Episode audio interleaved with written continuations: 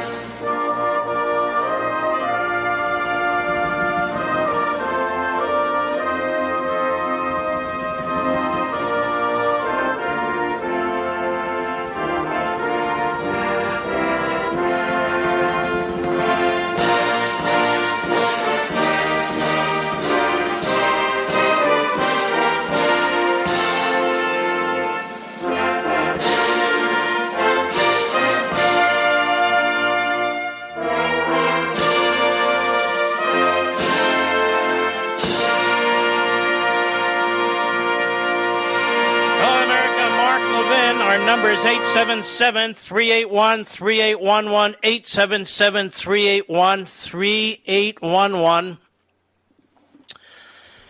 Do people know what uh, Memorial Day was all about? Apparently, Joe Biden does not. And apparently, the media do not.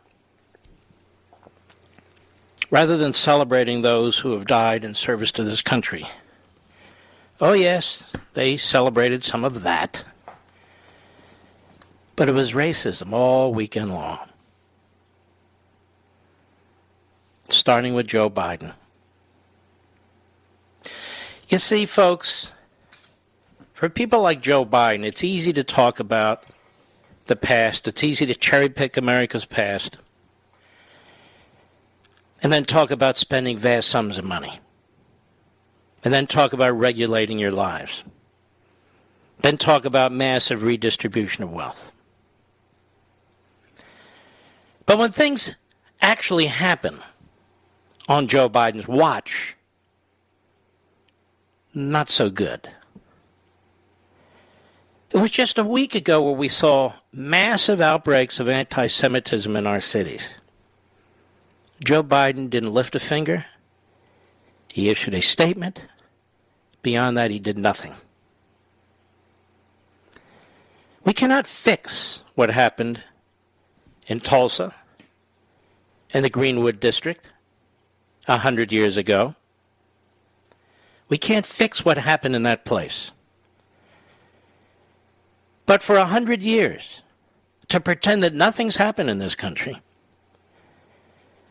civil rights, laws, court decisions, trillions of dollars spent, program after program after program is a damnable lie.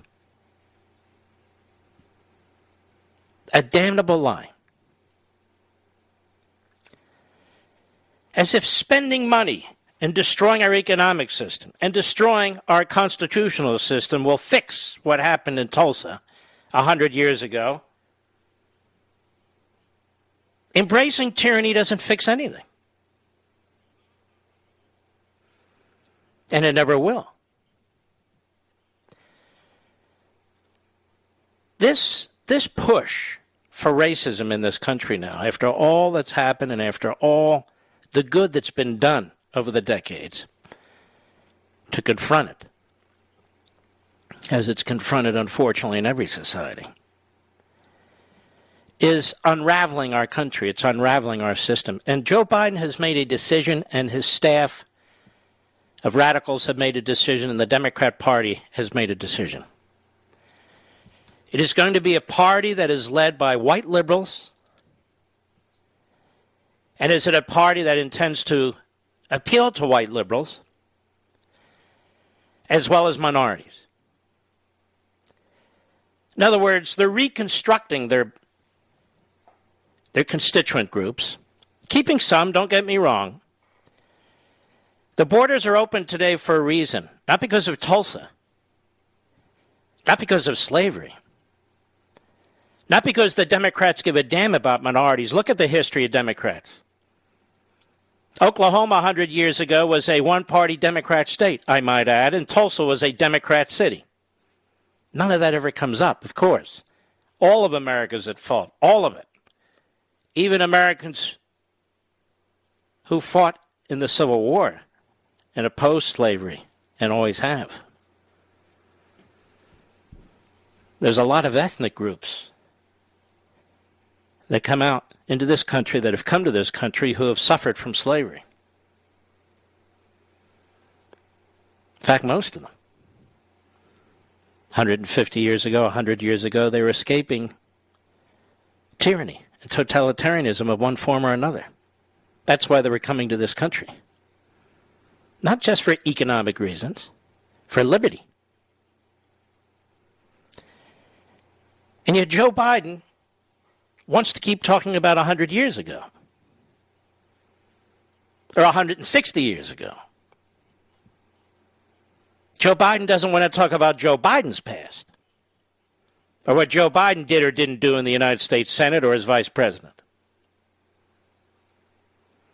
It's just easier to point to history and then blame America. Point to history and blame America. All Americans. All Americans. Yet all Americans didn't believe in slavery. Yet all Americans didn't believe in segregation. And all Americans weren't involved in, in both.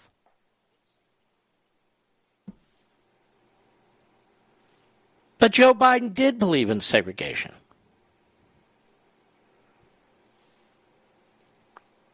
We can't fix what happened in the Greenwood District, although it's important to remember. It's important to remember slavery and segregation and so forth. But Joe Biden doesn't use it to remember. He uses it 100 years later or 150 years later to advance an alien ideology that would destroy what makes America great. America's greatness.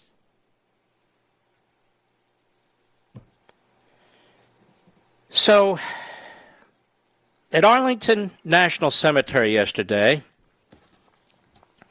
Joe Biden's barely getting through his speeches. Obviously, others have written for him. You can see he has dementia. He squints his eyes. He suffers with the words. It is, historians will comment on this one day, even though the modern media, whether it's the coronavirus or the fraud that was the Russia collusion, is in the back pocket of the Democrat Party. One day they'll comment on this. But there he is at Arlington National Cemetery, a sacred place in this country. And in part, he says this cut to go. Empathy. Empathy is the fuel of democracy.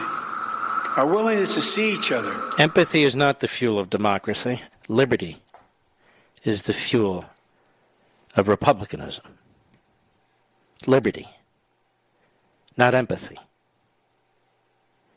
Empathy is an emotion. Liberty is a state of being. Go ahead. His neighbors, even when we disagree, to understand what the other is going through.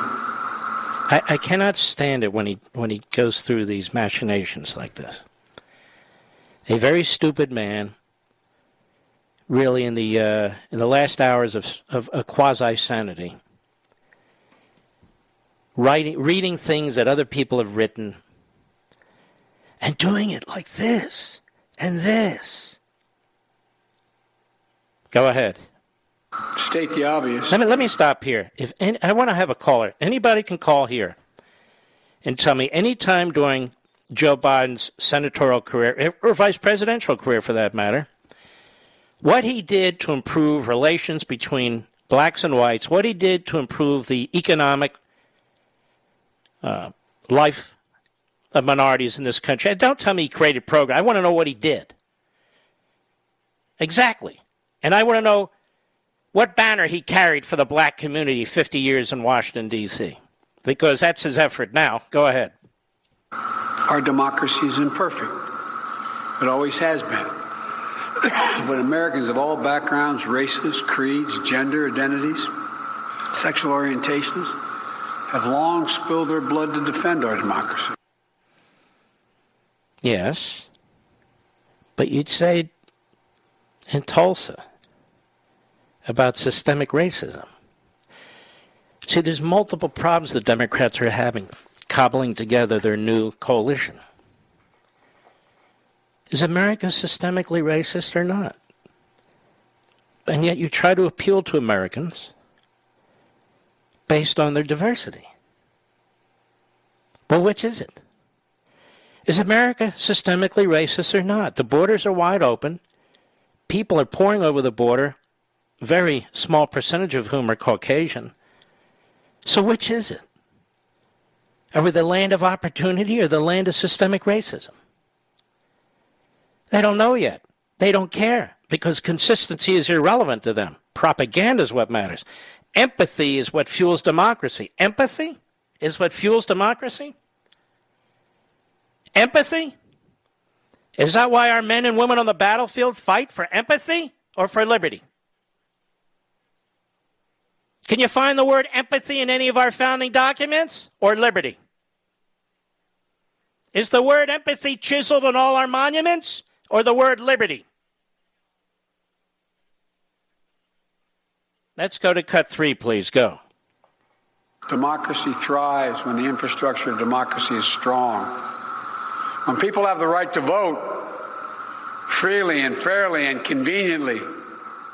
When a free See, this is this is the effort that the left uses all the time to take what they're trying to do, that is, what they're trying to destroy, and slap the label reform on it in a self righteous kind of way. So nobody's denying anybody to vote. Can you name one person who's been denied the right to vote? I'm serious. Can you name one? Can you name one person who's brought a legitimate federal voting rights claim under the 1965 Civil Rights Act? And has demonstrated in that claim in a court of law that a state denied him or her the right to vote because of their race or sexual preference? Can you name one person? You know, you have standing to bring those federal lawsuits. Most of us can't name anyone. So if it's widespread and states are actually trying to do this, where are all the cases? Even more importantly, where are all the outcomes that demonstrate that? There aren't. Go ahead press pursues the truth founded on facts, not propaganda. When the rule of law applies equally and fairly to every citizen, regardless of where they come from, what they look like. Now, despite the propaganda, is that not the case in this country? Well, look at the number of people based on race who are in our prisons. I didn't ask that. Is that because we lack due process? Is that because every courthouse in America is corrupt? Every jury in America is corrupt? Is that because every defense counsel in America is corrupt? No, that has nothing to do with it. These guys, again, hypocrisy, want to build an even bigger, massive government. Well, they attack it. If our justice system and our court system are racist, well, why do you want more laws? Why do you want bigger government? If the problem is government, why do you want more of it? Go ahead. Excuse me. Oh, good Lord. Wherever Americans are, there, there is democracy. I have no idea what that means. Go ahead. churches and synagogues and mosques, neighborhoods and coffee shops and diners, bleachers at kids' baseball or soccer games, libraries and parks. Are full of racists, right? Because we're systemically racist. If you're systemically racist, that means there's not a corner of this country, not a diner, coffee shop, not a mosque, synagogue, church, not a neighborhood that's not racist. That's systemically racist. That's what it means. And yet here we are again. Democracy. Democracy comes out of our pores, ladies and gentlemen. Democracy comes out of whatever we do because we're Americans. And yet, three paragraphs later, we're systemically racist. And I'm going to spend trillions of dollars to fix that. This is what we get over the Memorial Weekend from the dumbest, most moronic president in modern American history who threw in with the segregationists. He's incoherent, he's a plagiarist, and he has no moral core. Period. I'll be right back. Mark Levin.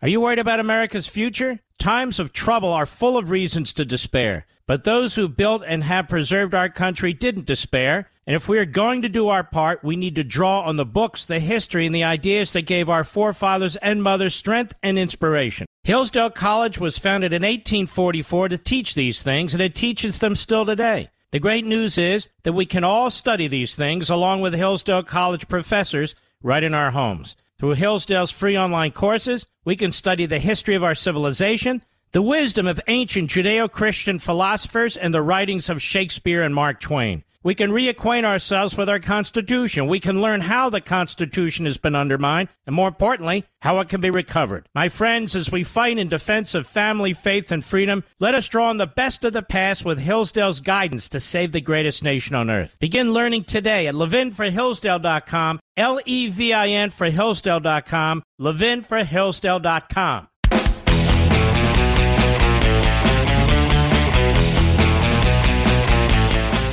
I can't just be a ping pong ball, ladies and gentlemen, bouncing around. I'm pulling in all the current issues, but I have to do it in a way that makes sense so we understand what's going on to our country and to our society.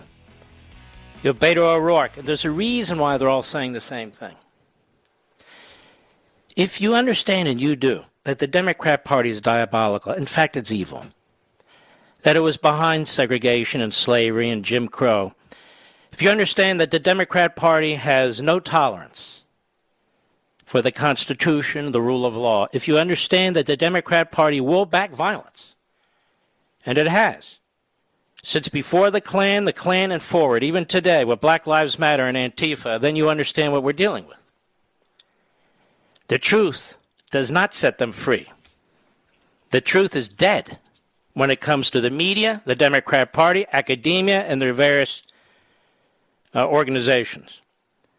And so when Texas tries to return to the pre coronavirus election system, which nobody at the time said was racist, now, according to Beto O'Rourke, who wants to run for the senator, governor there, I believe governor, he says voting integrity does the exact same thing as poll taxes and literacy tests.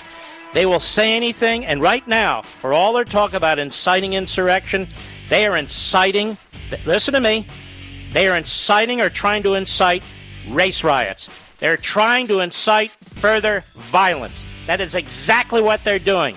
Weakening the cops and trying to incite violence. Listen to their words. Don't listen to me.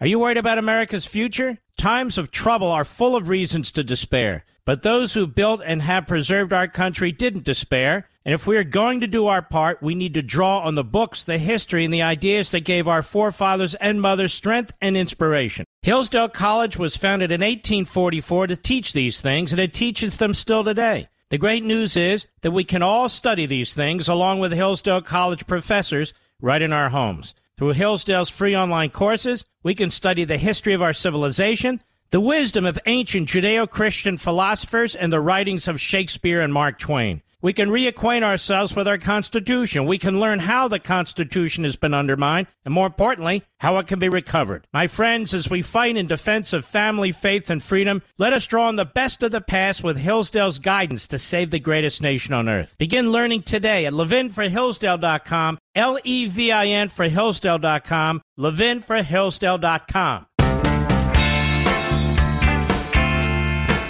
You know, we're late to this fight, ladies and gentlemen.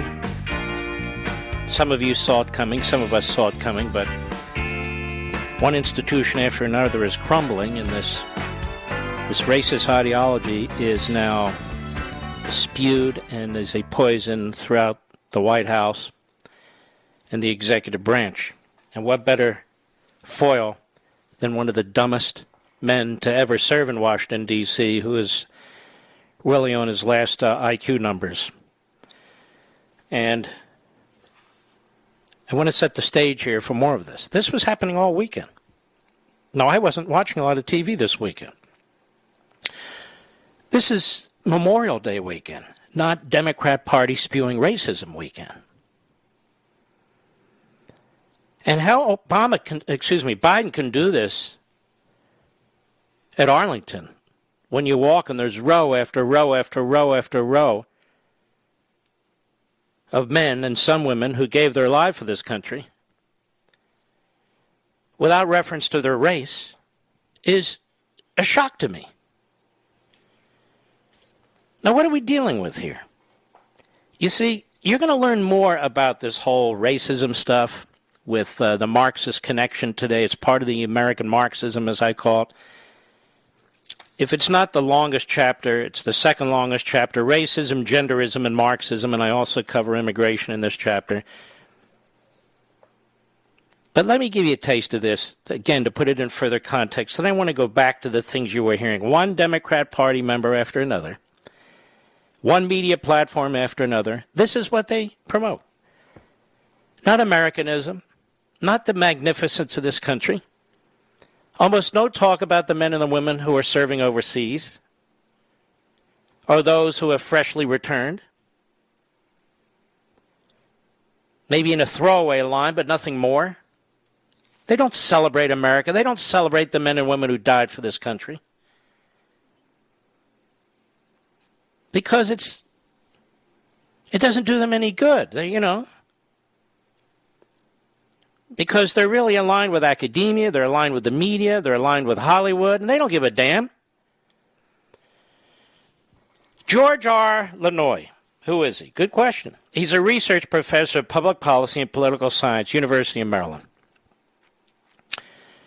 And he describes this critical race theory, but it's more than that, but critical race theory through the writings of two best selling proponents, Robin DiAngelo and Ibram X. Kendi, CRT begins with the presumption that race is the primary way to identify and analyze people.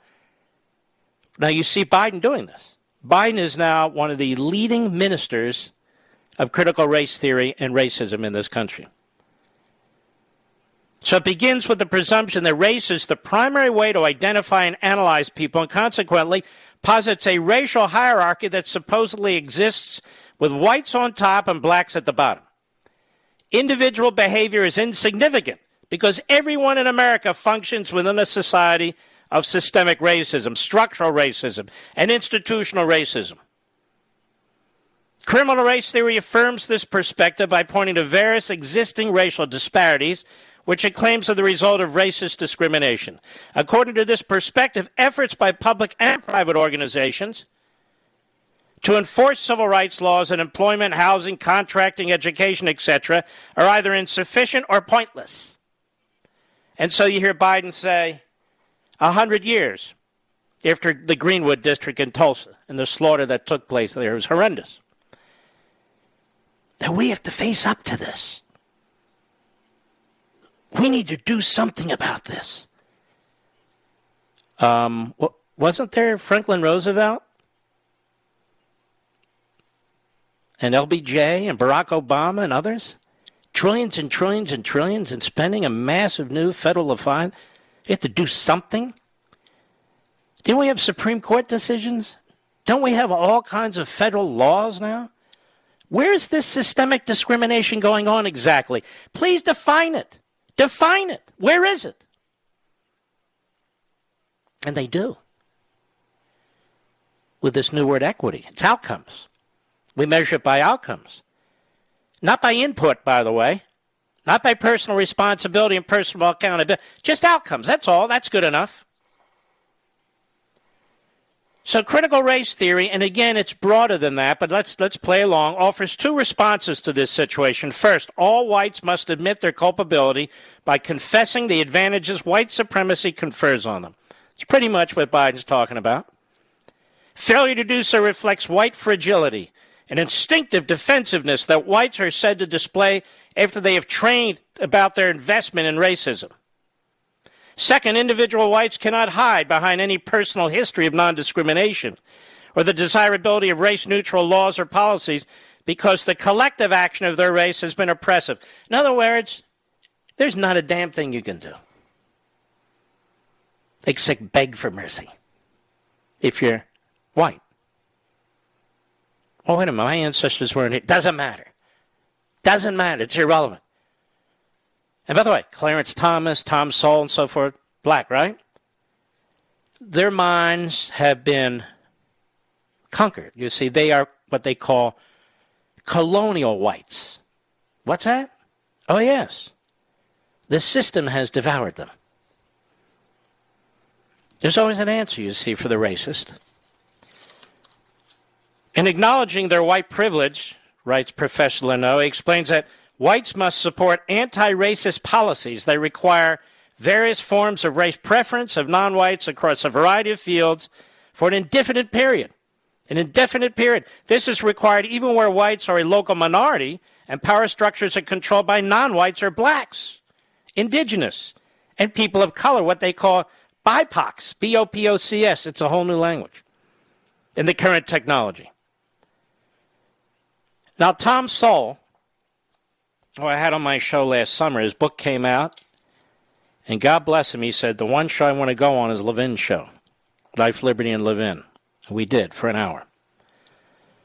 In his book, Intellectuals and Society, Thomas Sowell denounces the entire multicultural and identity politics movement, and he explains that the kind of collective justice demanded for racial or ethnic groups is often espoused as social justice, since it seeks to undo disparities created by circumstances as well as those created by the injustices of human beings. Moreover, what he calls cosmic justice not only extends from individuals to group, it extends beyond contemporary groups to in- intertemporal abstractions of which today's groups are conceived as being the current embodiments. He says, among intellectuals who confuse blame with causation, the question begging phrase blaming the victim has been a, become a staple in discussion of inter, intergroup differences. And he goes on, he says, this is all a fraud. This is all a fraud. It's all manipulation. And he says, what's the point? He would say, what's the point of focusing on 100 years ago? Should we remember it? Absolutely. Should we ensure nothing like that ever happens again? Absolutely. But he would also say, what the hell does that have to do with today in terms of your own life? So much has changed. Look in the mirror. What about you? You personally, whatever your race. Look, what, what's the problem? You're a free person. That's not happening. Because this is the racialization of Marxism. That's why. What is Joe Biden proposing? More liberty? No. Less government, of which he attacks? More government.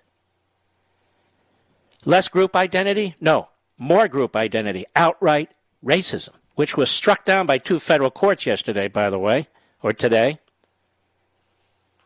with his race based funding programs. Because this whole movement is a Marxist movement. And now you know why, after studying and researching, I call the book American Marxism.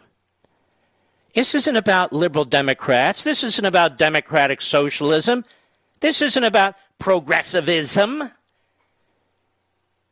Joe Biden is a mouthpiece for 50 years of Marxists who've been trying to racialize Marxism and genderism and immigration. And he's their mouthpiece. He's their dunderhead. He's doing it. And so he will look for more opportunities, more anniversaries. They're working the calendar right now. What happened 120 years ago, 150 years ago? What can we do? To keep stirring the pot, to distract the American people, particularly to distract minorities, and to upset them and stir the pot and tell them we, white liberals in the Democrat Party, we are their saviors. Stick with us.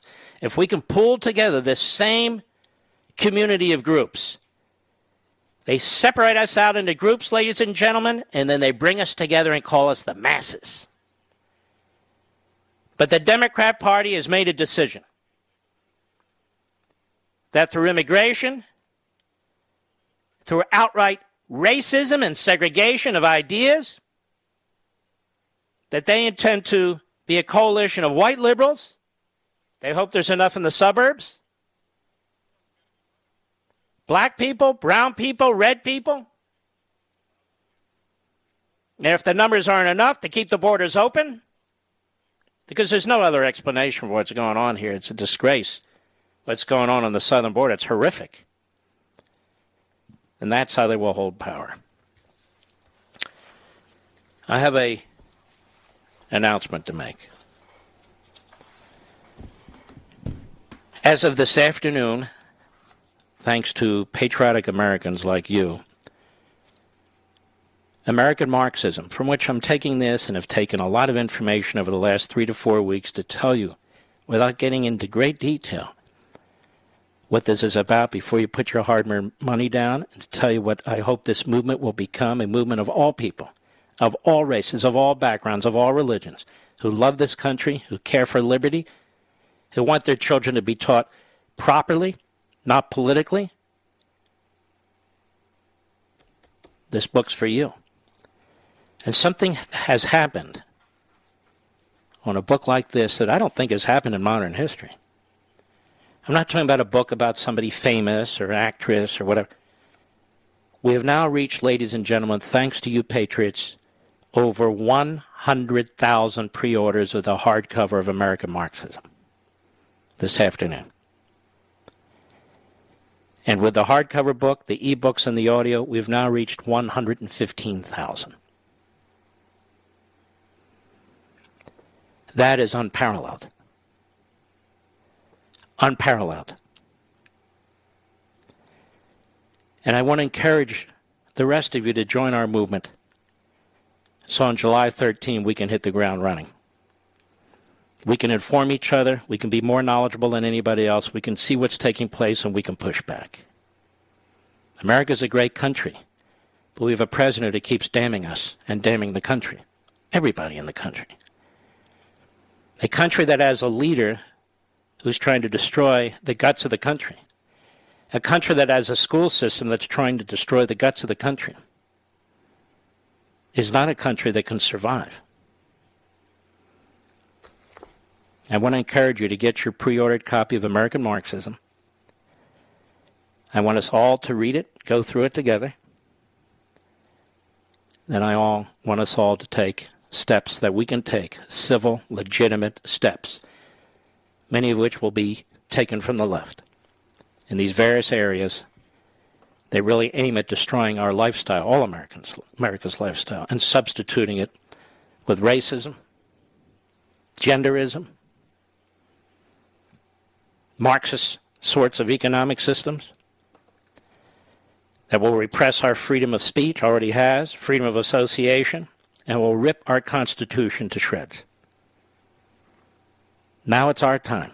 We didn't ask for this. No generation has asked to have to defend what is ours, but we're going to have to defend it. And for the liberals and the media listening, by what is ours, no, we're not sick like you. That's not about race. It's about we, the people, as individuals.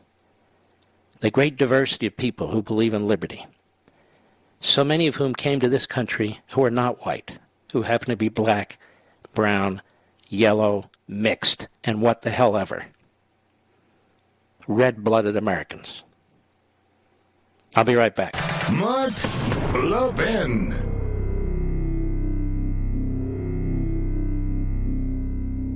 Are you worried about America's future? Times of trouble are full of reasons to despair. But those who built and have preserved our country didn't despair. And if we are going to do our part, we need to draw on the books, the history, and the ideas that gave our forefathers and mothers strength and inspiration. Hillsdale College was founded in 1844 to teach these things, and it teaches them still today. The great news is that we can all study these things along with Hillsdale College professors right in our homes. Through Hillsdale's free online courses, we can study the history of our civilization, the wisdom of ancient Judeo Christian philosophers, and the writings of Shakespeare and Mark Twain. We can reacquaint ourselves with our Constitution. We can learn how the Constitution has been undermined, and more importantly, how it can be recovered. My friends, as we fight in defense of family, faith, and freedom, let us draw on the best of the past with Hillsdale's guidance to save the greatest nation on earth. Begin learning today at levinforhillsdale.com, L-E-V-I-N for Hillsdale.com, levinforhillsdale.com.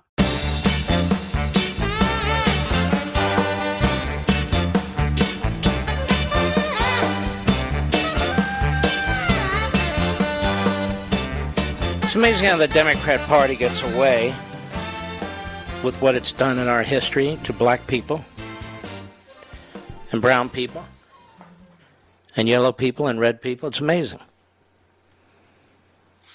Then their most recent progeny blames it on all Americans. Yet all Americans were not that way.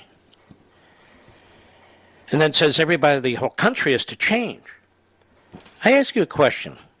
Joe Biden has been in public office for half a century. Where and what has he contributed to individual liberty in any place, in any way, of any person of any race, ethnicity, or religious background? How and where?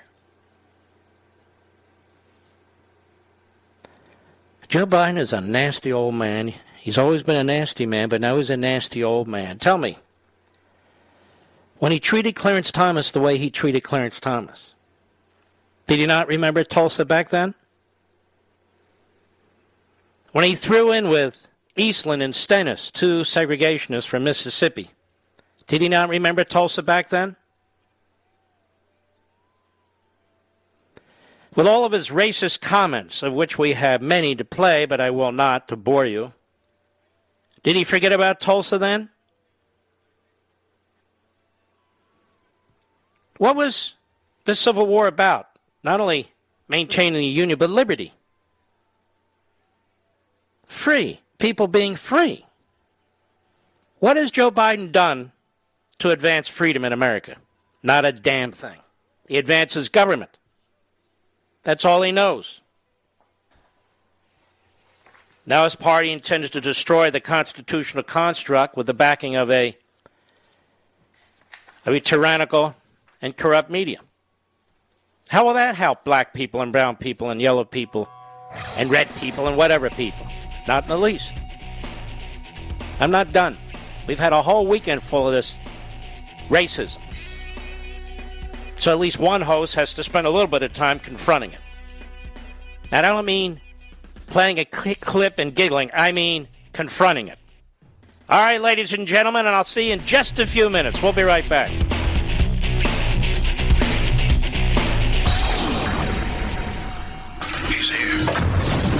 Is here. Now, broadcasting from, from the underground command post, deep in the bowels of a hidden bunker, somewhere under the brick and steel of a nondescript building, we've once again made contact with our leader, Mark Levin. Hello, America. Mark Levin here. Our number, 877-381-3811, 877-381 3811. Court strikes down racial gender preferences in Joe Biden's $1.9 trillion COVID relief bill that discriminated against restaurant owners. A federal appellate court on Thursday struck down a provision in Biden's $1.9 trillion bill that discriminated against white restaurant owners as well as minorities from seemingly random countries. Even Glenn Greenwald writes about this. The specific struck down provision that was struck down was part of the law's $29 billion Restaurant Revitalization Fund grant program for small, privately owned restaurants struggling to meet payroll and rent due to the coronavirus. The law, which was passed almost entirely on party line vote in March, grants priority status to restaurants that have 51% ownership or more composed of specific racial and ethnic groups as well as women by effectively relegating struggling businesses owned by white males or ethnicities and nationalities excluded from a priority designation to the back of the line. The relief bill ruled the court by two to one decision ran afoul of core constitutional guarantees. Now that's frightening that it was a two to one vote. So, what we have now is institutionalized racism that is now called righteous and democracy and unity. Institutionalized racism. Now, just think about this for a second. Apart from the racism, there's a practical point. Just because a majority ownership of a restaurant is white doesn't mean its failure won't affect minorities. What's the workforce? How about the customer base? You know, this is an amazing thing to watch a Democrat Party and a president conduct themselves this way. There's something about Joe Biden that reminds me of George Wallace and Orval Faubus. Because he wants to sit there and decide which race gets a thumbs up and which race gets a thumbs down. Whose door he's going to stand in front of and whose door he's going to allow to be opened. Racism is wrong, regardless of who practices it, for whatever reason. That's not Americanism.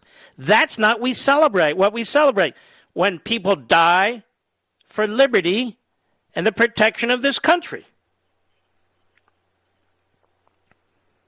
This is Joe Biden, the street politician, the thug, the buffoon, the fool. Like many restaurants, the Vitolo's restaurant struggled during the pandemic. It closed on weekdays and offered to go orders on weekends. It lost workers and a considerable amount of sales, the court wrote. A district judge initially rejected the restaurant's request to have their grant application considered without considering their race, but the appellate court ruled in their favor. The Sixth Circuit ordered the federal government to halt using these uncon- quote, unconstitutional criteria when processing Antonio Vitolo's application. This case is about whether the government, uh, let's see, can allocate limited coronavirus relief funds based on race and sex of the applicants. We hold that it cannot, the court wrote. Judge Amul Thapar, who was appointed by President Donald Trump to the appellate court and wrote the majority opinion in this case, called out the government for its scattershot approach to determining who qualified as a socially and economically disadvantaged group.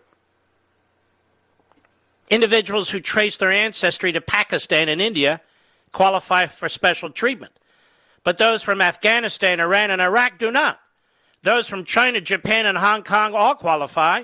Those from Tunisia, Libya, and Morocco do not.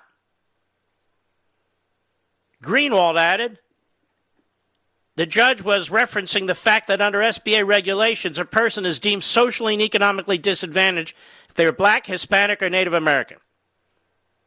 They are deemed presumptively disadvantaged as Asian Pacific Americans only if they have origins from Burma, Thailand, Malaysia. Can you imagine sitting down and doing this? Can you imagine? Treating people as non humans, putting them into the group classifications and a caste system. This is where Joe Biden is driving this country. This is utterly alien to whom we are. Utterly alien. So to have this fraud go on about righteousness and morality, we Americans can do this. Do what? We systematically Americans can do this. And by the way, some Americans are better than others. Folks, didn't we fight a war over this? A person to qualify as subcontinent Asian Americans, they must have origins from India, Pakistan, Bangladesh, Sri Lanka, uh, the Maldives Islands or Nepal.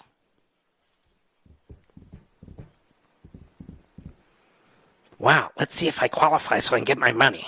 Well, I don't qualify, so I don't get any money. It's a two to one vote on a circuit court panel, the Sixth Circuit. Who was the one judge? It's, it's shocking. Absolutely shocking. What's, what's, what's happening? And by the way, let us be perfectly clear about this. The federal government now is pushing this racism. Let me put something boldly to you. The left will go nuts, but who cares? They're nuts anyway. We haven't had a president this racist who's gone from supporting segregation and opposing integration to now supporting a different kind of segregation and a different kind of racism since Woodrow Wilson. He wants to be FDR. He's not FDR, he's Woodrow Wilson. In his own way, obviously. In his own way. He's got the same mindset. He sees race everywhere, or he wants to, or at least he claims to.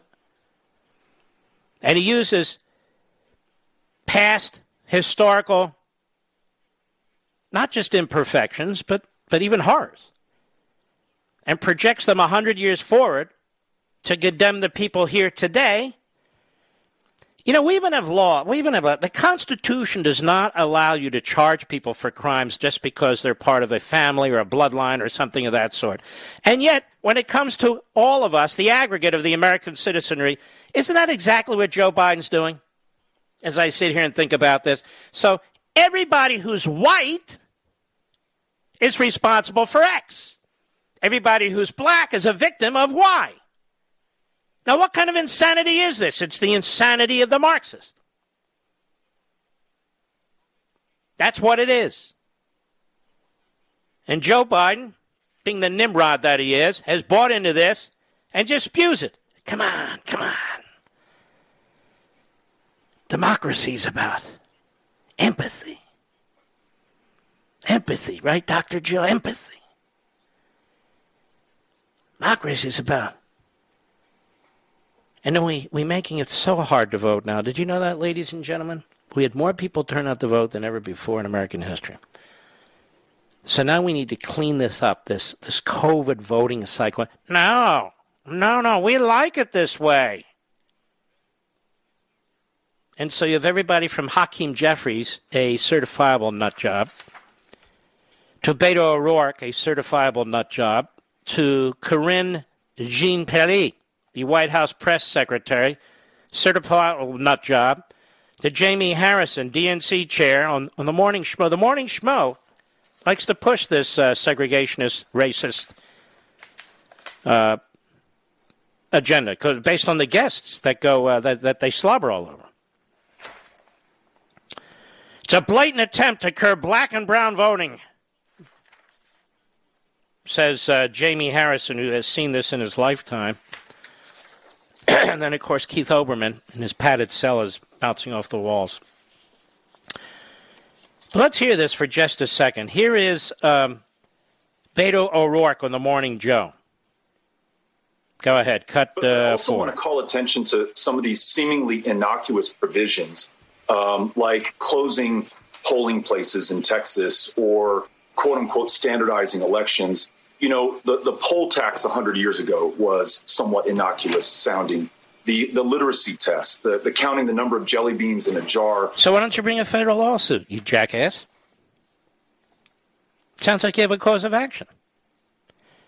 So if we're now doing a, a poll tax and literacy tests and counting the number of jelly beans in a jar, which of course we're not, we're not. They, they have to create a fiction to fight, to argue against. And there's that stupid A Joe Scarborough and his, his beautiful sidekick,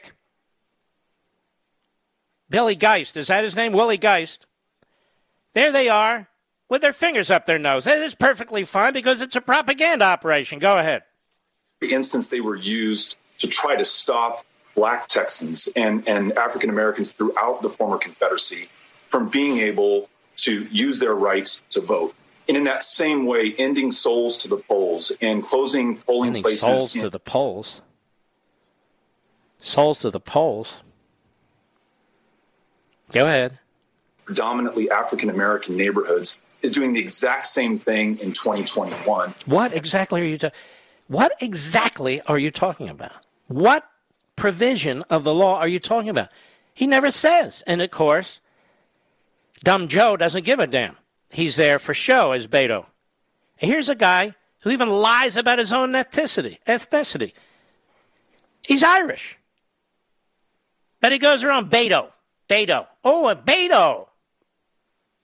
Then there's Hakeem Jeffries that doesn't know a thing about islands sinking or not sinking. Cut five, go. Well, the Texas law is shameful, uh, and Republicans. Excuse me, that was a different representative. Go ahead. Country uh, want to make it harder to vote and easier to steal an election. How so? How so? Why is that a hard question?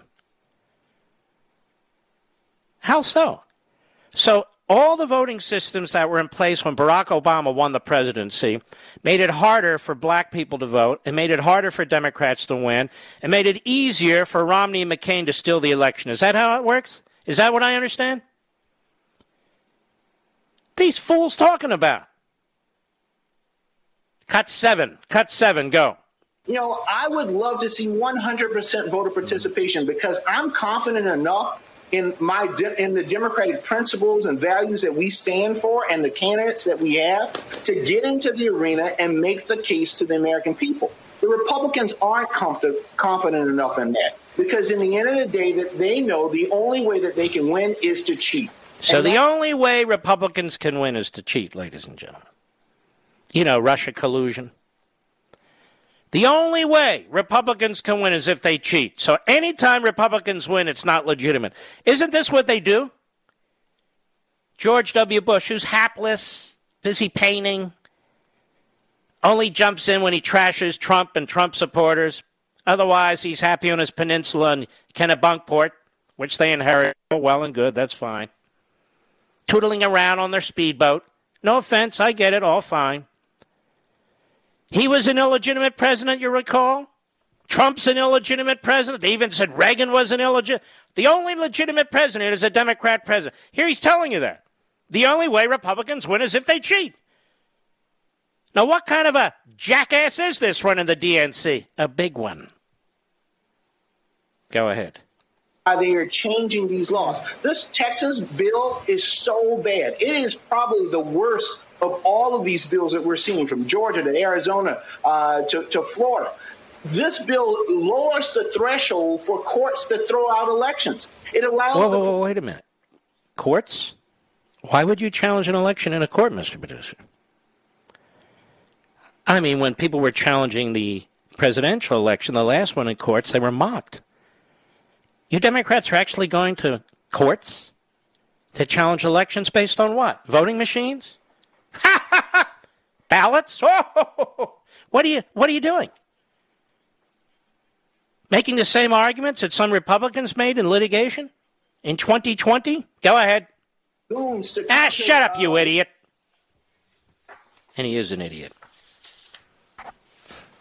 Let me come back just one more to complete the circle. Karine Jean Pierre, the White House deputy press secretary. The press said she was the first African American press secretary, or deputy. And of course, that was a lie. They don't care. They'll say whatever they want to say. I'll be right back. Mark Levin.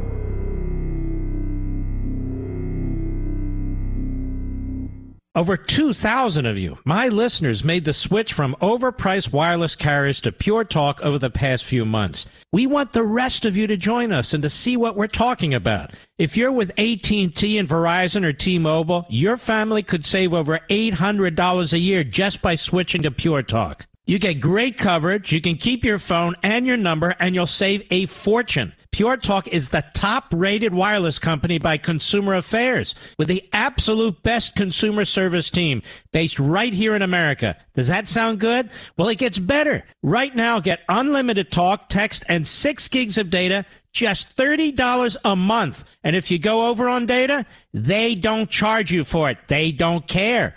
Go to puretalkusa.com and enter promo code Levin Podcast. Again, puretalkusa.com, promo code Levin, L E V I N Podcast. And when you do, you'll save 50% off your first month. That's puretalkusa.com, promo code Levin Podcast. Pure Talk USA, simply smarter wireless.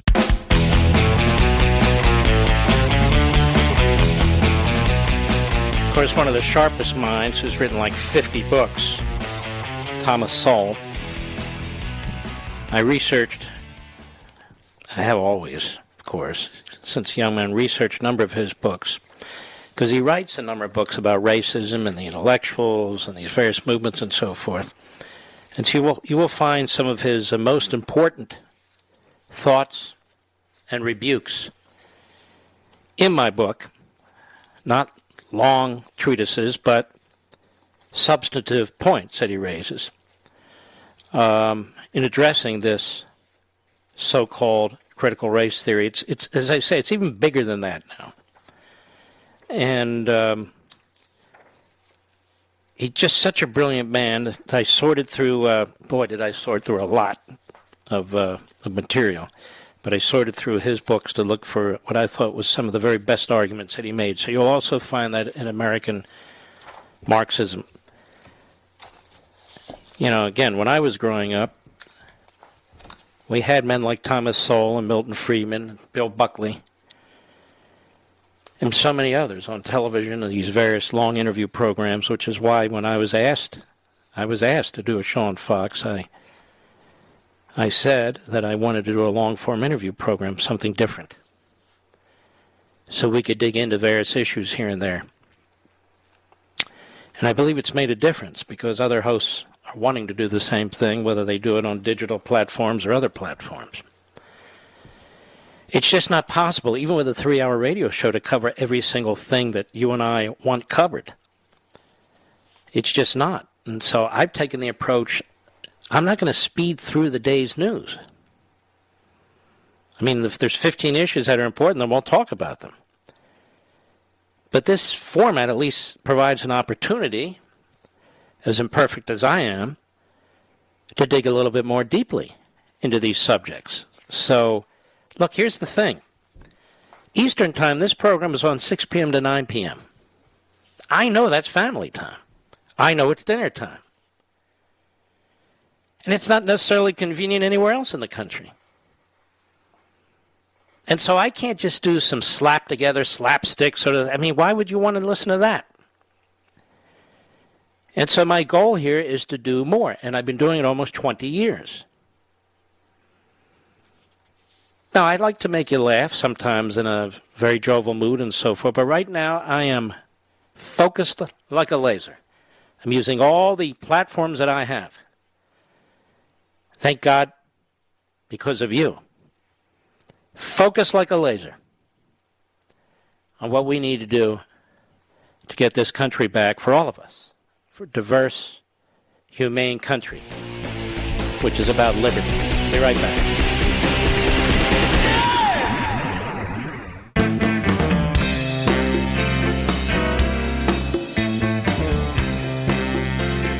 Producer, do you notice that Loudoun County, Virginia seems to be,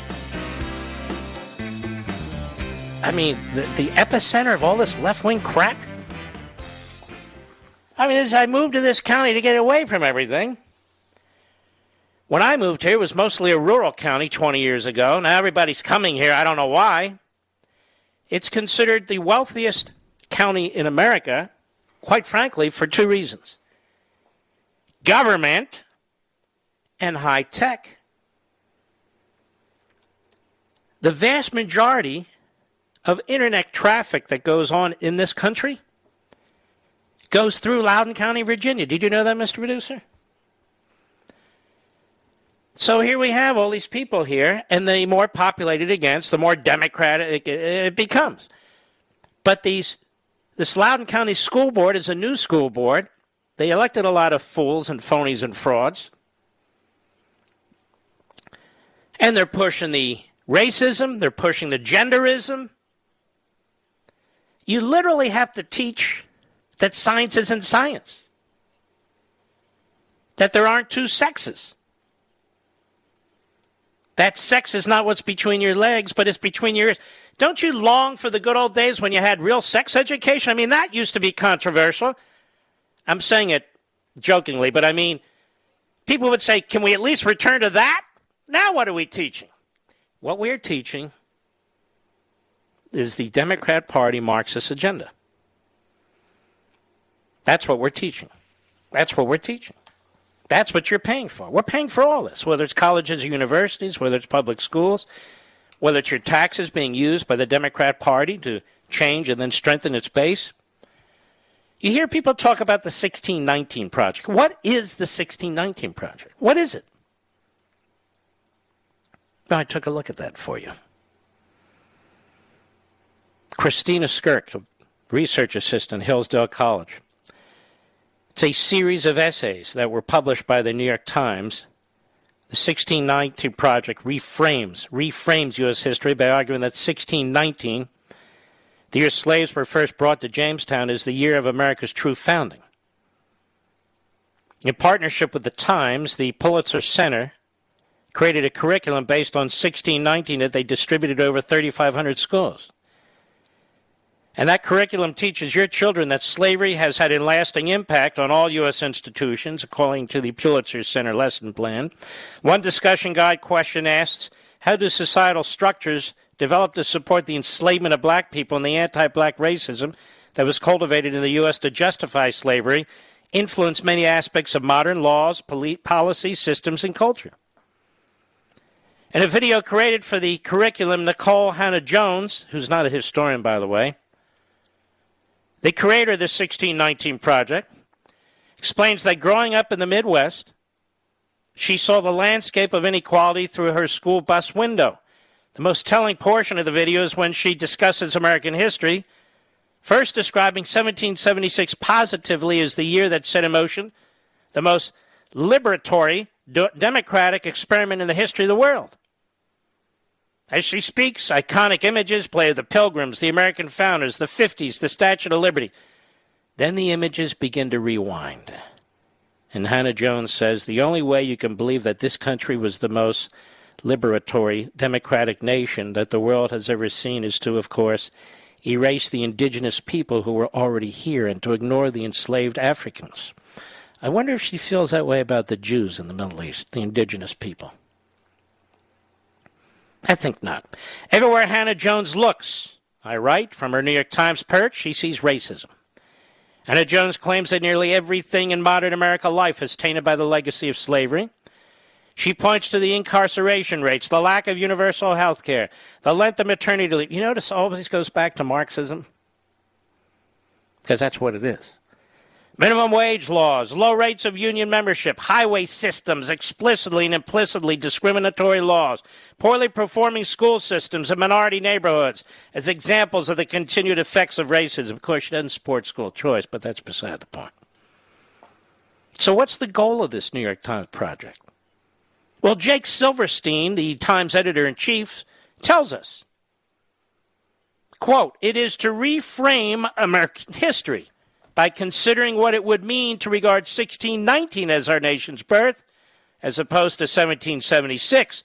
Doing so requires us to place the consequences of slavery and the contributions of black Americans at the very center of the story we tell ourselves about who we are as a country.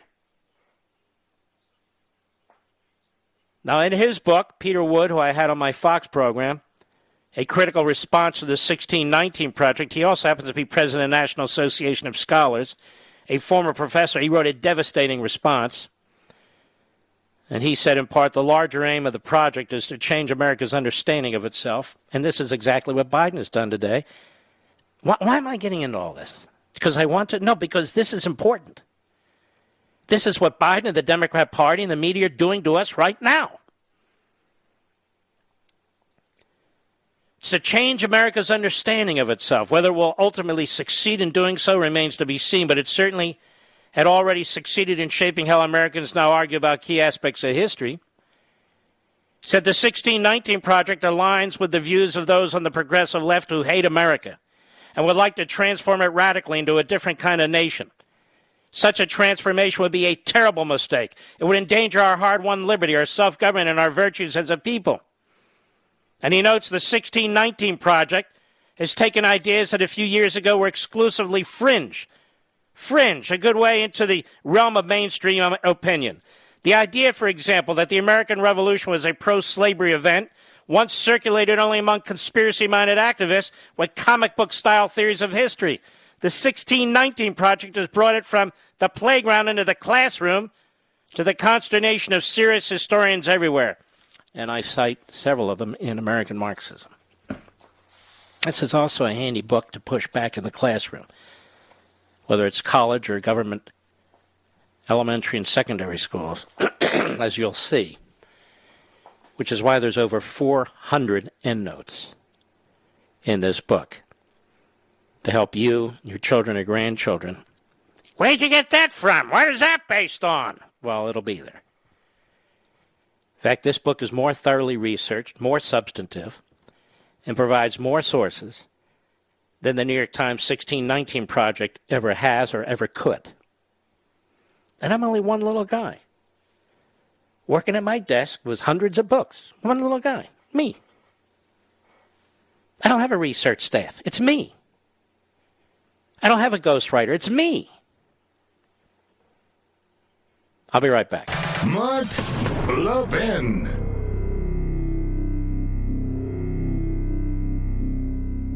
Over 2,000 of you, my listeners, made the switch from overpriced wireless carriers to Pure Talk over the past few months. We want the rest of you to join us and to see what we're talking about. If you're with AT&T and Verizon or T-Mobile, your family could save over $800 a year just by switching to Pure Talk. You get great coverage, you can keep your phone and your number, and you'll save a fortune. Pure Talk is the top rated wireless company by Consumer Affairs with the absolute best consumer service team based right here in America. Does that sound good? Well, it gets better. Right now, get unlimited talk, text, and six gigs of data, just $30 a month. And if you go over on data, they don't charge you for it. They don't care. Go to puretalkusa.com and enter promo code Levin Podcast. Again, puretalkusa.com, promo code Levin, L E V I N Podcast. And when you do, you'll save 50% off your first month. That's puretalkusa.com, promo code Levin Podcast. Pure Talk USA, simply smarter wireless.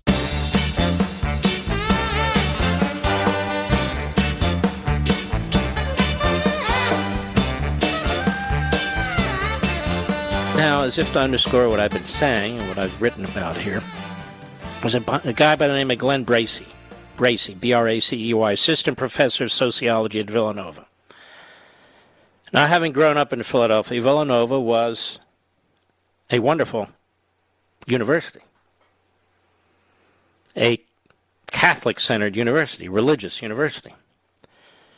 And a lot of people wanted to go to Villanova. But like so many of these institutions, it's now been poisoned by the likes of Glenn Bracey. So I want you to listen carefully. I want to thank uh, Post Millennial, another great website that's out there.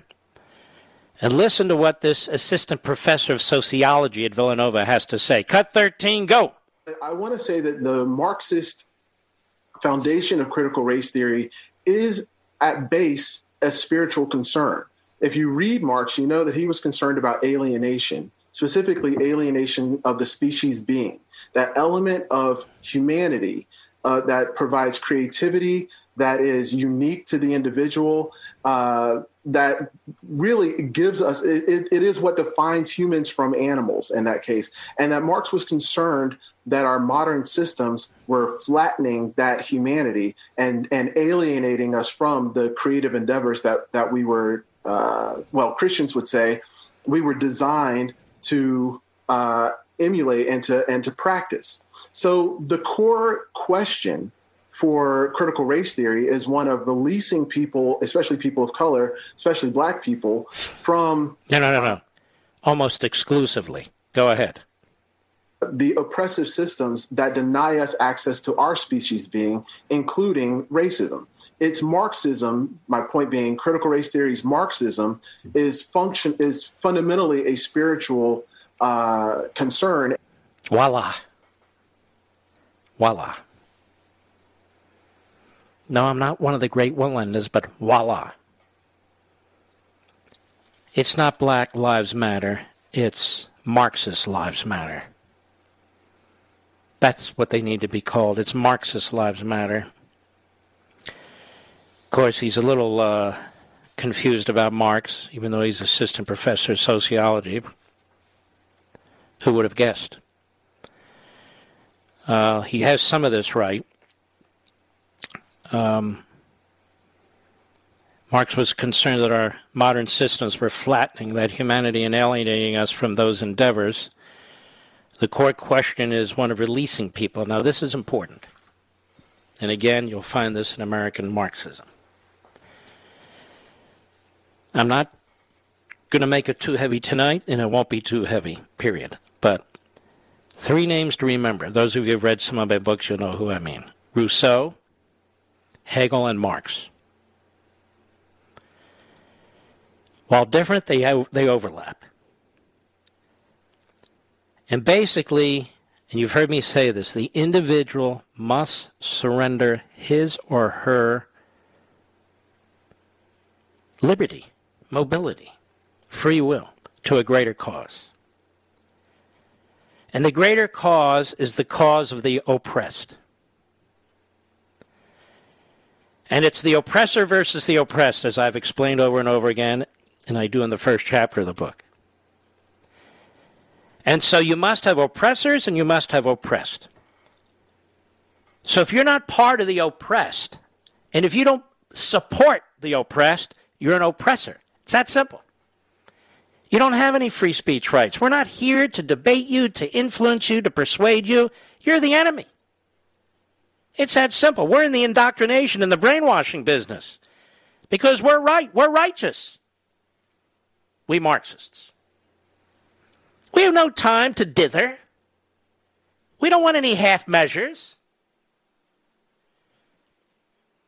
And this is the idiocy, these corporate boardrooms, these sports uh, uh, players, uh, athletes, they don't even understand what they're fighting for. They're fighting for their own destruction and the destruction of their society. To these corporatists and these fools on the basketball courts and playing fields, what do they what happened to them under a Marxist system? They'd be treated like the rest of us. Out into the rice fields, take your basket for the good of the bigger uh, the bigger society. It's not going to be a matter of oh he's black, oh he's white. They don't give a crap about that. Ask the Cubans.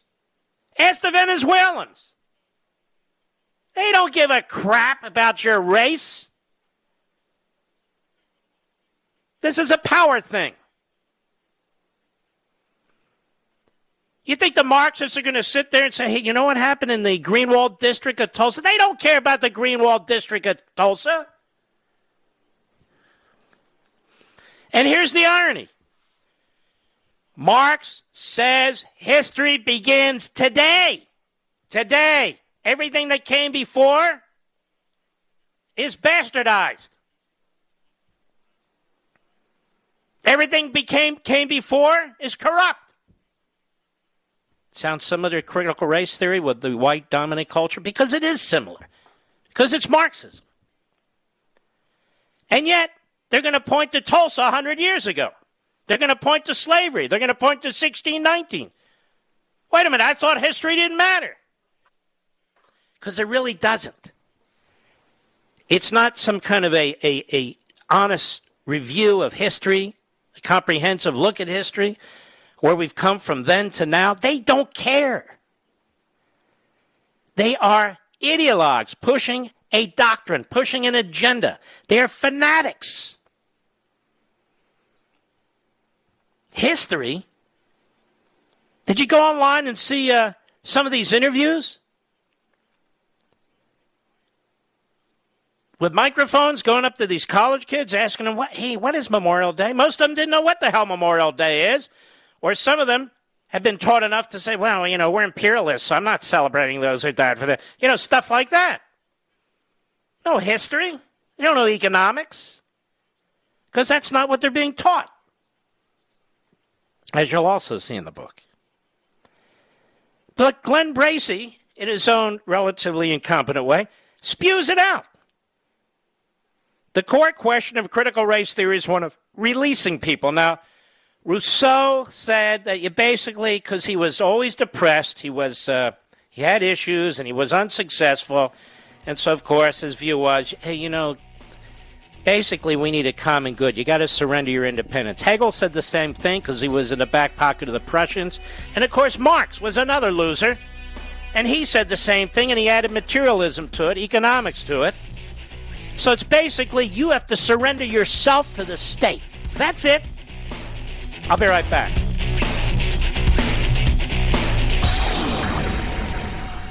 Ladies and gentlemen, this final hour of the podcast is sponsored exclusively by AMAC, the Association of Mature American Citizens. Now over 2 million conservative members strong, AMAC believes in and stands up for the values that we care about faith, family, and freedom. Thank you for listening, and please support AMAC. And you can become a member at amac.us slash join. He's here. He's here. Now, broadcasting from, from the underground command post, deep in the bowels of a hidden bunker, somewhere under the brick and steel of a nondescript building, we've once again made contact with our leader, Mark Levin. Uh, yellow, yellow, yellow. Hello, America. I'm Mark Levin. Our number is 877 381 3811. I hope to take some calls soon. I see Joe Biden. Our friends at Breitbart. Biden budget restores aid to Palestinians halted by Trump over terror. Well, of course. The UN now has a permanent investigative arm to investigate one country and one people, Israel and the Jews. Isn't that cool? The Taliban ramps up reconquest of Afghanistan as U.S. forces pull out, so I guess we're pulling them out very wisely, aren't we? No, not very wisely. I'm not opposed to pullout, but I'm opposed to this kind of a pullout. UN Watchdog says it has been unable to access Iran's nuclear program data since February, but that's not stopping Biden from funding them. Why doesn't he apply his critical theories overseas? Cancer death rates are up because of COVID protocols. How do you like that? Let's see. Anything else? See, it won't take me the whole show to hit these headlines. I'll just give them to you. Major League player, Major League Baseball Players Union facing all-star lawsuit for pulling game out of Atlanta. I like that one. We have to learn how to become litigious. I know this sounds strange coming from me because I cannot stand slip and fall lawyers, but enough is enough. The courtrooms weren't just built for the left, they were built for us too. And we have to learn to be litigious and smart ways. And we can be. This is a great lawsuit. Major League Baseball and the Players Union facing all star lawsuit for pulling game out of Atlanta. That's tortious interference with the businesses in, the, in and around the Atlanta area. CNN, of course, hawking for the Democrats, propagandizing for the Democrats. They have their own reform agenda, says Right Scoop. Reforming the filibuster. You know how they would change it? Forget about the 60 votes. You would have to constantly have 41 votes to demonstrate that you that you have enough votes in the minority to stop legislation. So it would be the minority that has to keep showing up, keep counting votes, keep showing up, even though they're trying to stop something, as opposed to those who are, who are having to pull together the 60 votes. So to make it simple, they would wear down the 41 make sure they had to be there all the time, as opposed to the 60 or the potential 60. So CNN is there pushing their agenda, just thought you'd want to know. And, and this guy, what's his name? Avalon? Is that the fool, Mr. Producer? John Avalon in his Brooks suit, Brooks Brothers suit, with the grease in his hair, with the whitening of his teeth, very pretty nails, slime ball extraordinaire. Uh, Jonathan Avalon, um, he is hawking uh, this because says, look, the, the filibuster, the, the killing of the January 6th commission was a, a kick in the gut. It was a kick in the gut. I mean, here we Democrats, we were all set to politicize this damn thing till hell freezes over into the next election cycle. An incitement of an insurrection, even though nobody was armed. It's certainly not uh, the protesters. They weren't armed. We found that out. Not even the people who who rushed the building were armed. Again, we make no excuses. But on the other hand, when Biden says white supremacy is more dangerous than Al Qaeda and ISIS, and I wonder about the 9 11 families, and I wonder about the men and women who went off to war as a result of that, and the men and women who died overseas. To listen to Joe Biden blithely with his propaganda and his utter stupidity, and he's such an ignoramus to go out there and say white supremacy is a greater danger, it, it fills into what I've been talking about for two and a half hours here, or two hours anyway, which is this is what the Democrat Party has decided. This is what the Democrat Party has to do. You know, Biden likes to talk about union jobs. He's killed more union jobs than any president in modern history, and he's planning on killing more of them. Don't listen to what he says, as garbled as it is. Watch what he does. He's thrown in with the phony climate change degrowthers, the environmental Marxists. Well, what do you think they're going to do to smokestack industries? What do you think they're going to do to assembly lines, for God's sakes? Why aren't there any Republicans who know how to speak and expose this stuff, Mr. Producer? Very few. But this is the one I wanted to touch on. From the National Pulse, yet another great website. Princeton. They used to call that a university. Remember, everybody wanted to go Prince, oh, Princeton. Uh, yeah, oh yes, Princeton, New Jersey. Not too far from Trenton, not too far from Philadelphia. Oh, Princeton. Yes, yes, very, very much Princeton. Princeton drops Greek and Latin language requirements for classics majors to address systemic racism. Got that? They're going to drop the ancients and their and their language for systemic racism courses. Remember what I just said? For Marx, history begins today. For the Marxists today and the various American Marxist movements, history begins today. The only time you point to history is to degrade, smear, eviscerate the existing society and those who are successful in it. Princeton drops Greek, Latin language requirements for classics majors to address systemic racism. Now, when they say they're dropping the language, they're also dropping the great philosophers for essentially. Oh, maybe they'll touch on them here and there. To me, if not the greatest thinker of all time, certainly one of them was Aristotle. Not Plato. I'm no fan of Plato. Aristotle. Now, Socrates was Plato's teacher, and Plato was Aristotle's teacher. And Aristotle also taught Alexander the Great. Did you know any of this, Mr. Producer? Isn't it amazing? But Aristotle and later, of course, during the Roman period, Cicero.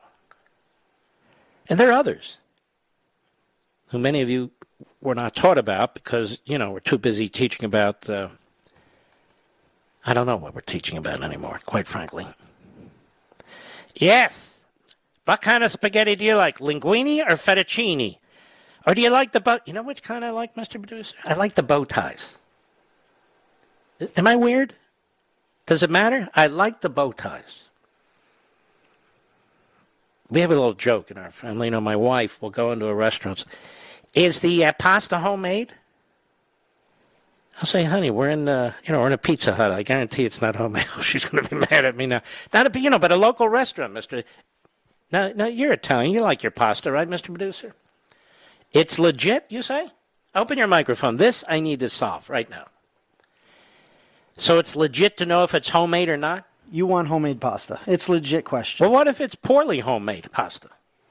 Good point. Thank you. I'm Jewish, but I love pasta. I eat. I, I mean, I eat it as much as I can. But I love pasta, but it's got to be homemade. So I. anyway, so Princeton is dropping Greek, Latin language requirements, the classics, to address systemic racism. Now that's one damn expensive school. One damn expensive school. Is that something uh, you're comfortable with, ladies? Of course not. The Ivy League schools are the worst. What you're also going to find in this book, American Marxism, as I go through some of these schools and these faculties, I hope, I hope you're going to love this book. And I hope you're going to find it crucially important. And I hope we really do unleash a nationwide movement. I can feel it in my bones. I hope. I really do. Did my best. And we'll continue to press the case. I'll be right back. Mark Levin.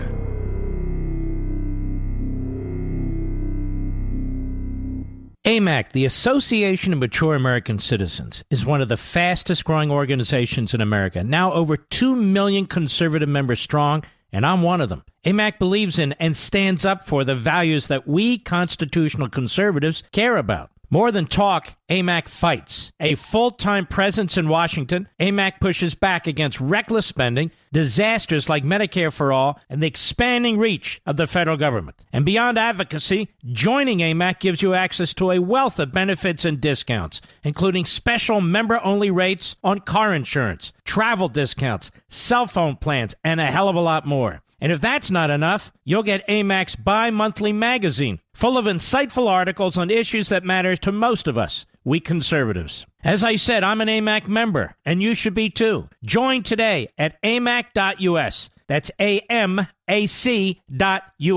Stop supporting the liberal agenda that the other 50 plus organization has been pushing for. Join AMAC instead. A-M-A-C.us.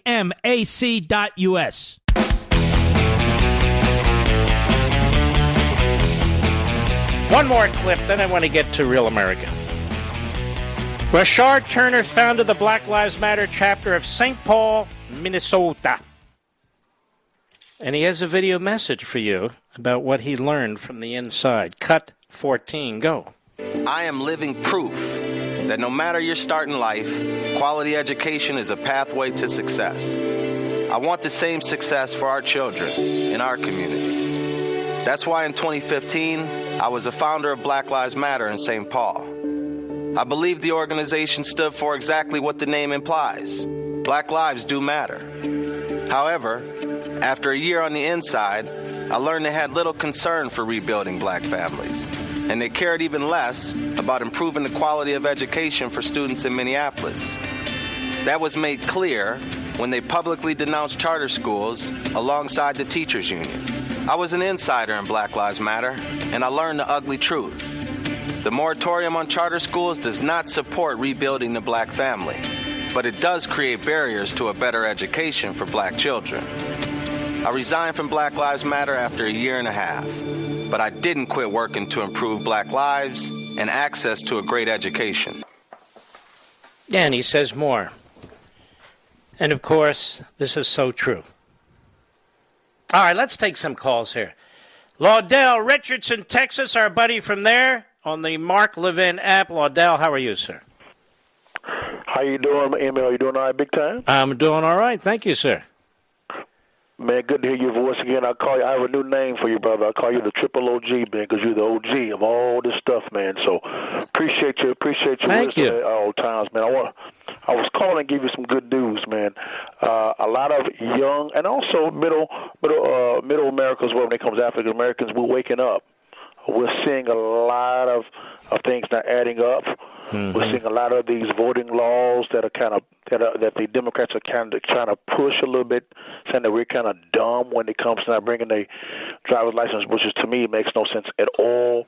We're beginning to see all this stuff come out, and don't be surprised if there's a swing big time uh, when it comes to voting conservative from the African American community, because we're beginning to see all this garbage, man, all this garbage. Why do you think? Why do you think so many prominent African Americans in athletics do not. They go the other way. Is it a social thing? Do you think?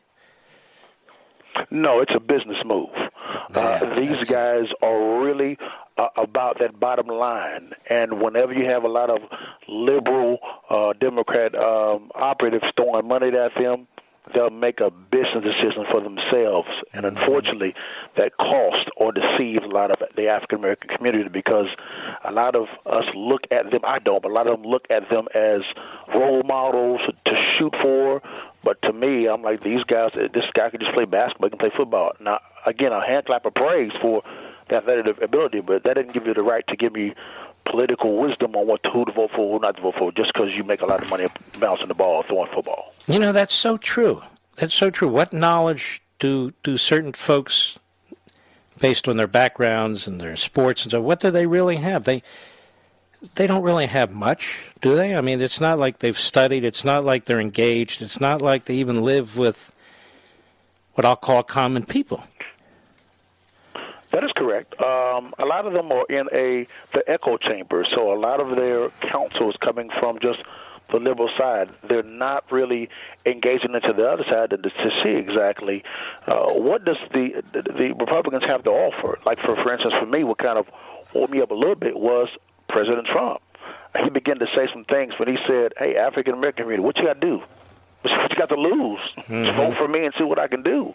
And I was like, that wasn't a very good ask, but uh, think about it is he got a, he got the most African American vote in, in presidential history just for that ask. And so I'm like, if the Republicans will, could really have a message to go out there and really tell the African American community, hey guys, we're the part of building generational wealth. This is how. One, two, three, four, five. You have an ear now because Mm-hmm. everybody understands dollars and cents if that makes some sense. Man, you're good. Now, I guess you wouldn't run for office, would you? I, I, I'm actually thinking about where I've been uh, asked to kind of do that, Mark, from a local to state and maybe even the federal level. Be on the lookout. You'll be the first person I call when I announce. Isn't that exciting? Now, remind everybody a little bit about your background. Well, I, am. A, I'm in real estate development and finance, and so uh, we we develop a lot of my firm, which I own, develop a lot of single-family residences as far as whole subdivisions. We uh, finance out apartment complexes as well. We do a lot of that as well, and we really try to give a leg up to though that into entrepreneurial or real estate investor that may not be able to qualify for a traditional type of loan. I'll cover exceptions and helps them uh, achieve that dream of being a, becoming a real estate a successful real estate investor.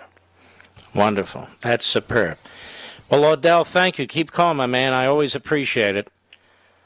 God bless you, man. Keep talking, man. We listen, BML. We listen, brother. Thank you, and God bless you too. Let's go to Paul Loudoun, County, Virginia, of all places, the great WMAL. Paul, go right ahead, please. Hey, how you doing? All right. Just wanted to lay into a couple of facts. So, full disclosure, I'm running for um, against Wexton in the 10th, and the reason why I'm doing that is there's some data that you know that I found. Well, I'll just put it out there in Loudoun County, where they're putting forward. You know, Well, who are you? Huh? What's your name? My name is Paul Lott. Okay. Go ahead. Okay. So what I'm looking at is the evidence that, that race relations is preventing school systems from delivering education. You have to look at the data. So let's look at Loudoun County. In Loudoun County, um, the graduation rate for Well, I have to ask: Are you a black man, a white man, a mixed man? What are you? I'm black, Harvard guy, so my voice may not tell you. A Harvard guy? I'm Well, I, I didn't think minorities could get into and graduate from Harvard, according to uh, according to Biden. You know, You know, Harvard has a program where in in they don't look at changing the standard. When I came up in the 80s, their idea was that there were black qualified candidates out there, Mm-hmm. and that if they just went and tried to find them, they would find them, and they wouldn't. I'm just kidding. I'm just playing the uh, the dummy for the Democrats. Anyway, go ahead. I don't want to run out of time. Tell me what's going on. Okay, so the graduation rate in Loudoun County for black students, okay, which is about 6.7 percent of the population, is is 96.2 percent. Okay, Is that right? White students, yeah, white students is only 98.1 percent. There's only a 1.9 percent difference in the graduation rate between whites and blacks, which means that If race was an issue, that would not be the case. Hold on, I'm going to hold you over after the bottom of the hour, please. So, Paul, hang in there. Folks, this is uh, rather fascinating to me. And uh, since uh, ground zero apparently is Loudoun County, Virginia, stick with us. We'll be right back.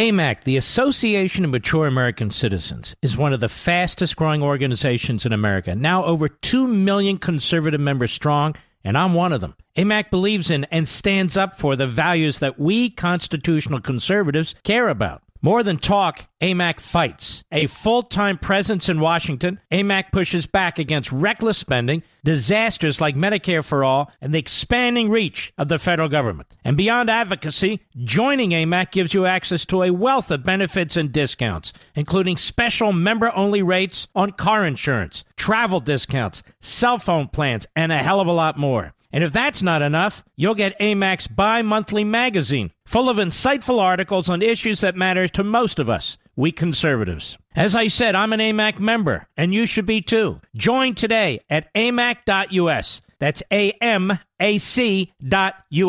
Stop supporting the liberal agenda that the other 50 plus organization has been pushing for. Join AMAC instead. A-M-A-C.us. Back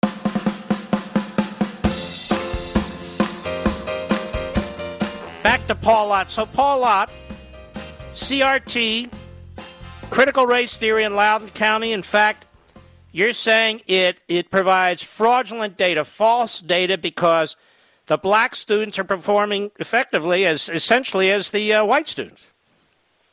It's pretty much worse than that. If we look at Virginia, there are eight school districts that have double digit performance gaps in graduation. In four of them, blacks graduate at a higher rate than whites. Oh. Right? Let's go on. In 40% of the districts in Virginia, blacks graduate at a higher rate than whites. Therefore, race cannot be a factor in this. So let's take a jump over to Maryland and look at Baltimore City School performance. Everyone talks about how the graduation rate there is around 70%. So we have a school system that's 40% black teaching staff 80% student pop, black student population. African Americans graduate at 73.5%. White Americans in Baltimore graduate at 72.9%. If you look at the data, Mm-hmm. whites and blacks graduate within 2% of one another. We look at Loudoun, we look at Fairfax, we look at Prince William County. It's all within 2%. So race cannot be a factor. So therefore, there is no need for critical race theory, and there's no foundation to teaching this to improve outcomes. How in the world will teaching racial awareness increase graduation outcomes by 2%? It can't happen. But there is a real reason why this is why there is a disparity in different areas. A, it's economic based. In in in Virginia, as in Chicago, Philadelphia, and Los Angeles, whites underperform in the same school system that blacks underperform in. And that's what the liberals don't tell you. So it's not an issue of black versus white. They cherry pick statistics. It is an issue of a, a an underperforming school district system is underperforming school system. So in terms of the data, the real reason that students underperform um, is based on vocabulary before they start school. What do I mean? So um, back in the 80s, Hines, there was a study that was identified that said there was a, a, a that black students, that black individuals had one third of the vocabulary of white students before starting uh, kindergarten on average. So when they looked at the looked at the data in the long term, it showed that those with a low vocabulary underperformed during school um, at the same rate, be they white, black, Hispanic, etc. Didn't matter what race they were.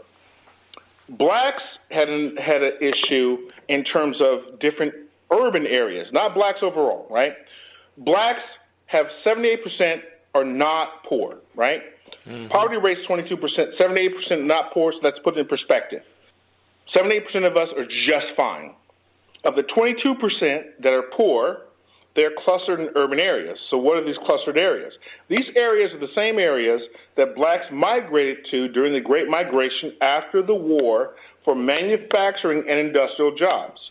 And it lands you in Baltimore, uh, Chicago, Philadelphia, et cetera, et cetera.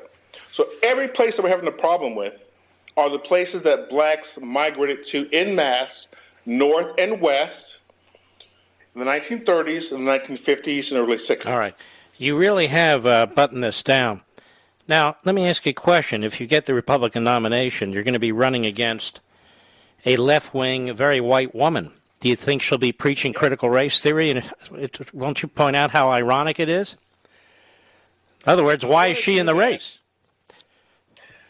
I to, I don't, I don't want to bash anybody, but Wexton is kind of an invisible candidate. If you look at, you know, what she's published, what she's put out over the last during her term, you know, it, it, it's very much pandering to either LGBT or something else. In terms of policy, um, not a lot going on. Uh-huh. Um, yeah, but she, she votes with the left. That's enough. Paul, I got to run. I appreciate it. The information is very, very helpful, my friend, and I wish you the best of luck. God bless you. Boy, he sounds like a great candidate to me. Let's go to Elk Mound, Wisconsin, on the Mark Levin app. Michael, Michael, how are you, sir? Good. How are you, Mr. Levin? Very well, thank you, Michael. Thank you. I just wanted to take a moment and just say thank you for what you do. Um, I've I've only been listening to you for about a year now, and you know you you really opened up, changed not not how I think or how I feel, but you you allowed me to understand who I am. Because when I come to the voting booth, I think I've always been voting wrong my whole life, and now I finally figured it out. Well, that's very kind of you. Now, what what how did that come to be by listening to the program? Well, you just you know I I started listening. I, I haven't had much faith in in mainstream media for years. I haven't haven't followed any since I was in high school um, when when when they made us watch it, and you know I'm I was looking for alternative sources to get information, and I started listening to you, and uh, you know I I don't disagree with what he's saying. I agree with this. I agree with that, and he must be, you know, I, I'm looking at this the wrong way, and you you know, you and kind of others, you know, Sean Hannity, uh, Dan Bongino, everybody, but I, I really like what you do specifically. And well, you're very kind, and they're great, and I really appreciate that. And uh, thank you, sir. A cheesehead, no doubt. Uh, they like being called that in Wisconsin. Of course, I'm lactose intolerant, so that is problematic. So I want to encourage you to get your copies of uh, American Marxism. Now, maybe there's a family member or a friend or even a neighbor who's kind of on the fence and so forth and so on. This book should uh, should wrap that up rather quickly. That is, this book should uh, should help that individual if they're on the fence to get on the right side of the fence. I'm I'm quite convinced of it. Let's slip in Linda, Tulsa, Oklahoma, XM satellite. Linda, how are you? I'm good. How are you, Mark? Very well, thank Thanks you. for having me on. You got it. Uh, I just wanted to. I was listening to you tonight, and I'm actually uh, driving my, uh, back to Tulsa, and um, they had their big uh, celebration or not celebration, whatever they call no, it. No, it was today. an anniversary, not a celebration. Right. Anniversary, yeah, not a celebration. And uh, I, but a lot of people don't know that um, our Governor Stitt here has done a lot of things. And one of the things he did, and we're the one of the states that's already banned critical race theory in our right. schools. And and um, but a lot of people don't know that when he did that, they took him off of the uh, as a in a. You know, we talked about that here. They knocked him off this commission. They did. Oh, I, I hadn't heard you say that. Yeah, they knocked him off the commission. Uh, so he couldn't be a member of the commission uh, on the uh, Greenwood District uh, Tulsa slaughter that took place.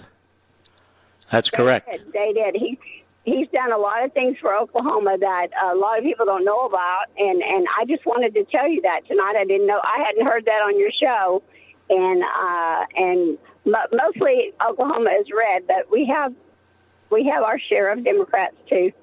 But uh, you know, it, it's a terrible thing that happened. But when it just made me sick at my stomach today when I heard him say that he was going to give millions or, or maybe even billions, I don't know which he said, uh, of dollars to to Right. fix that. And, and like you All said, right. he can't fix that. All right, my friend. I very much appreciate your call. You take care. We'll be right back. Mark Levin.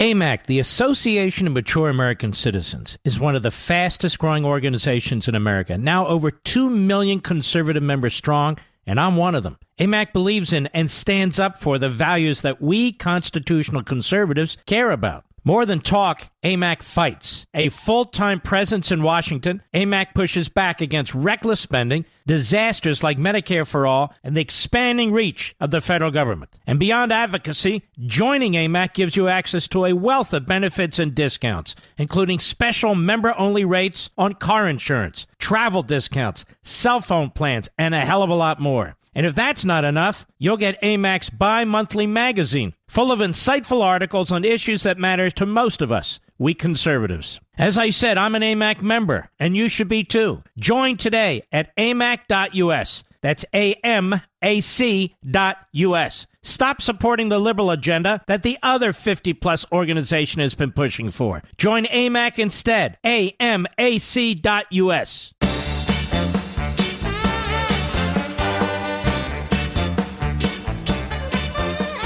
Let's go to Charlie. Charlie, Long Island, New York, the great WABC. Go ahead. Hi, Mark. How Hey, Charlie. Uh, uh, I've read a couple of your books. You're a brilliant man.